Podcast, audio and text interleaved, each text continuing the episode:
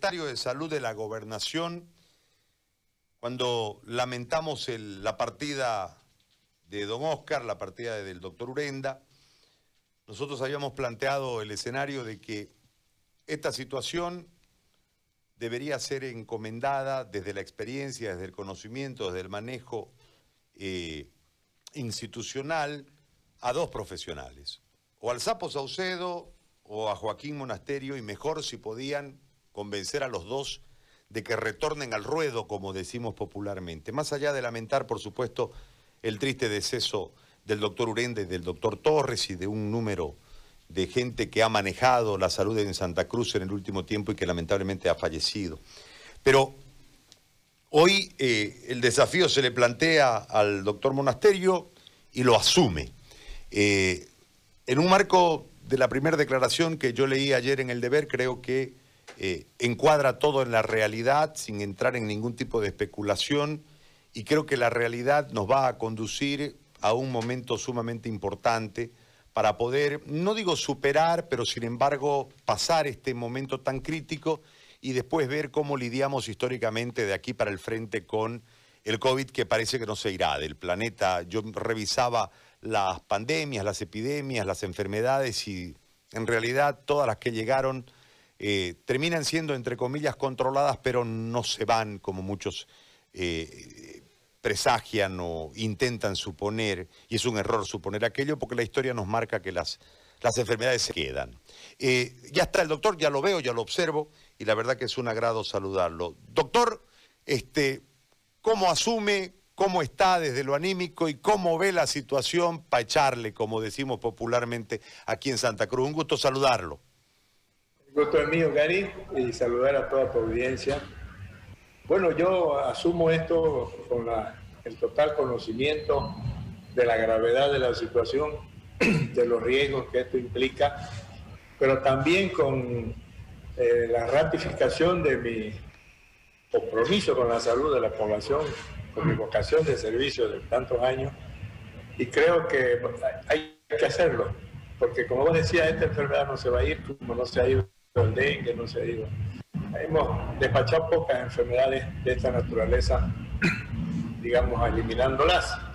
Casi todas este, existen, coexisten y nosotros convivimos con ellas.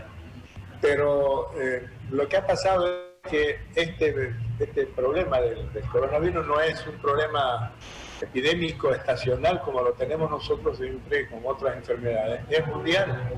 De tal manera de que el contagio de esta enfermedad eh, no tiene barreras, no tiene barreras. Se, va a tener siempre el riesgo de esta posibilidad de que toda la gente se tenga que contagiar. Pero bueno, estamos acá y trataremos de aportar lo mejor posible. Yo, como decía hace un momento y como vos hablabas de Oscar Urenda, eh, Oscar Urenda, mi amigo, mi colega, mi fraterno y comparcero, este, para mí, eh, yo no, no, vengo a reemplazarlo a él, porque yo pienso que él es irreemplazable, porque ya es un héroe, un héroe nacional de la salud en Bolivia. Yo vengo solamente a continuar y a tratar de aportar un poco más, si es posible, para que el trabajo que se ha hecho se, se siga haciendo, se fortalezca y podamos, a la luz de los acontecimientos que se van presentando, podamos ver de qué manera eh, acortar el periodo de esta, de esta epidemia una vez que podamos entrar a la meseta de la curva del contagio y empezar una, una, experiencia ya descendente en la curva. Pero hay mucho que hacer, lógicamente, y todos los días eh, hay un nuevo desafío acá. El principal desafío que tenemos ahora como digamos, responsables de la salud, nosotros los, médicos, los que estamos en el sistema, el principal desafío es el, problema político, conflicto político, que genera eh, eh, turbulencia social y que favorece todos los factores que, que condicionan pues, la, el contagio de esta enfermedad, ¿no? porque no se puede controlar. Ese es el problema. Si no podemos controlar esto, bueno, vamos a tener que soportar algunos meses más todavía sin llegar a esa meseta esperada que nosotros consideramos debe llegar en algún momento.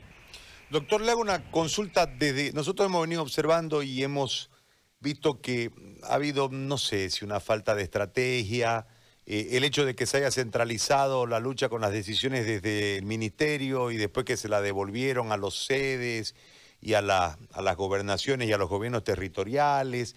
O sea, han habido un montón, en un criterio muy particular, sin ser experto en salud, simplemente observando, de improvisaciones que terminaron lamentablemente no logrando los objetivos que en el inicio se tenían, que era cortar el eslabón de contagio, etcétera. Eh, a esto hay que sumarle que al centralizarse los recursos hay, no hay plata en los eh, gobiernos territoriales y esto, como todo en la vida, es con plata. Entonces, ¿cuál es la situación en la que usted toma en este momento la Secretaría, más allá de los conflictos que tiene que enfrentar de, pecho, digamos, que el tema de los médicos, el CIRME, lo uno, lo otro, más allá de esa situación, está el tema de cómo le da solución a la gente con poca plata o sin plata o, esperando siempre que el ministerio desembolse. O sea, hay un montón de complicaciones que eh, la gente que quiere resultados no le importa la explicación porque este, quiere resultados. Entonces, ¿cómo, ¿cómo ha pensado eso, doctor, para encararlo en este momento de tanta presión? Yo, yo tengo, yo pienso que en este tipo de problemas no puede haber escasez de recursos. Si no se tolera eh, que no tengamos los recursos para enfrentar los desafíos que se nos presentan. Y creo que en eso hay que ser muy claro. Tiene que haber recursos. Y yo digo que deben haber recursos ya sea de origen interno o de origen externo, ya sea por eh, créditos o ya sea por donaciones pero no podemos este, nosotros eh, enfrentar esta situación si no contamos con estos recursos. Eh, ahí hay una demanda que existe, ¿no es cierto?, en función a, por ejemplo, la dotación de, este, de test rápidos de diagnóstico, que es importante eso para hacer el seguimiento y para hacer la vigilancia del proceso y para disminuir eh, las posibilidades de contagio que existen en la medida que nosotros detectemos a tiempo y podamos hacer el aislamiento, la vigilancia, el control y eh, el tratamiento en, su momento. O sea, necesitamos ese tipo de recursos. Necesitamos también los recursos de bioseguridad que deben utilizar todos los que están en la primera línea. Eso es fundamental también para, para poder eh, este, tener un mayor desempeño en esta, en esta situación. Y, este, por supuesto, lo más importante para todo un sistema como el de salud son los recursos humanos. A Santa Cruz, desgraciadamente, nos quedaron debiendo, después de 14 años de gobierno, más de 10.000 ítems y no hemos podido superar eso, no hemos podido suplir. Yo sé que la decisión que se ha asumido de, otorgar el 10% del PIB, del PIB para salud es una decisión absolutamente correcta, adecuada, pero hay que ponerlo en vigencia, hay que tratar de acelerar los pasos para llegar a eso. Y mientras tanto nosotros vemos que el esfuerzo que está haciendo, especialmente la gobernación, que tiene menos recursos que, que, el gobierno nacional o que los gobiernos municipales, en este caso de la capital de Santa Cruz, está haciendo todo e invirtiendo todo lo que tiene para poder atender, porque además la gobernación ha asumido la responsabilidad de, de encabezar el combate a esta, a esta epidemia. He visto que el gobierno municipal de Santa Cruz de la Sierra ha hecho un gran esfuerzo también para poder dotar de recursos que nos han permitido en conjunto tener un trabajo que está dando toda... Ya estamos viendo resultados de este trabajo que se hace. Pero evidentemente aquí no se puede combatir esto si no es con recursos. Doctor, le hago una consulta más en relación a lo que ayer leí, usted declaró en un medio, que tiene que ver con lo que usted iniciaba hace un momento, la respuesta relacionada a las pruebas. Es decir, nuestra estadística lamentablemente tiene un retraso. Al tener un retraso, la estadística del día no es la correcta, lo que no nos puede generar una precisión en...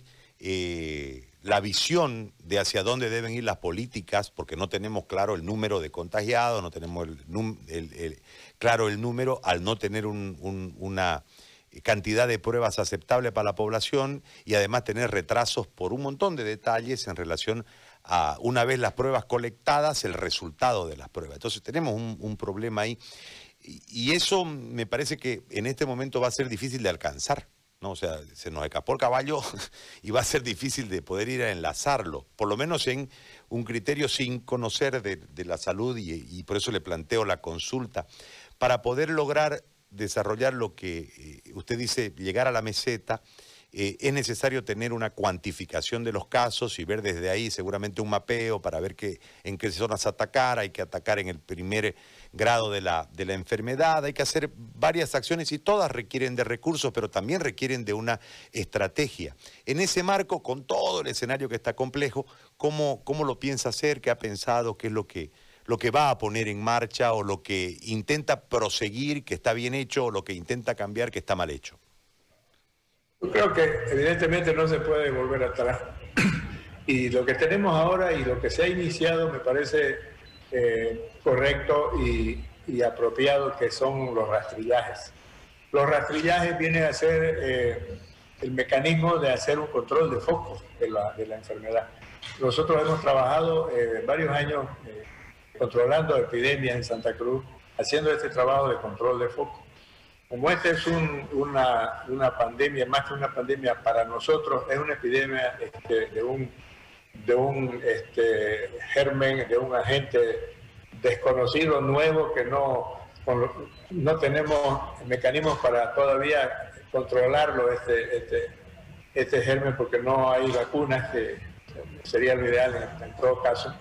Entonces, creo que el, el rastrillaje que se está haciendo permite suplir la falta de eh, reactivos, por ejemplo, para los exámenes que se hacen con PCR en laboratorio y que demoran dos tres días y que han habido problemas de dotación de, los, de, los, reactivos, de los insumos, como los, los, este, termocicladores, por ejemplo, del Cenetrop.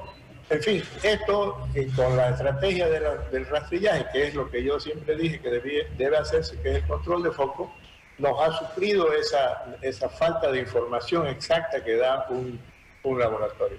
Pero las pruebas rápidas no necesitan, las pruebas rápidas se hacen, se realizan inmediatamente en el paciente, en las personas que se quiere detectar la presencia del virus o la presencia, también le da a uno la presencia de anticuerpos, que también es un dato importante.